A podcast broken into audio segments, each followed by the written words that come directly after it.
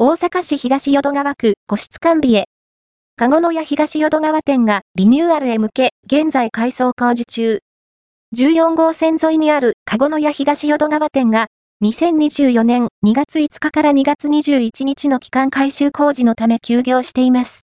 この改修工事により、個室完備となりテーブル席が使いやすくなるといったより、快適に食事を楽しめる空間へとリニューアルするんだそうです。リニューアルオープンは、2月22日かごの屋は、幅広い世代から親しまれているお店。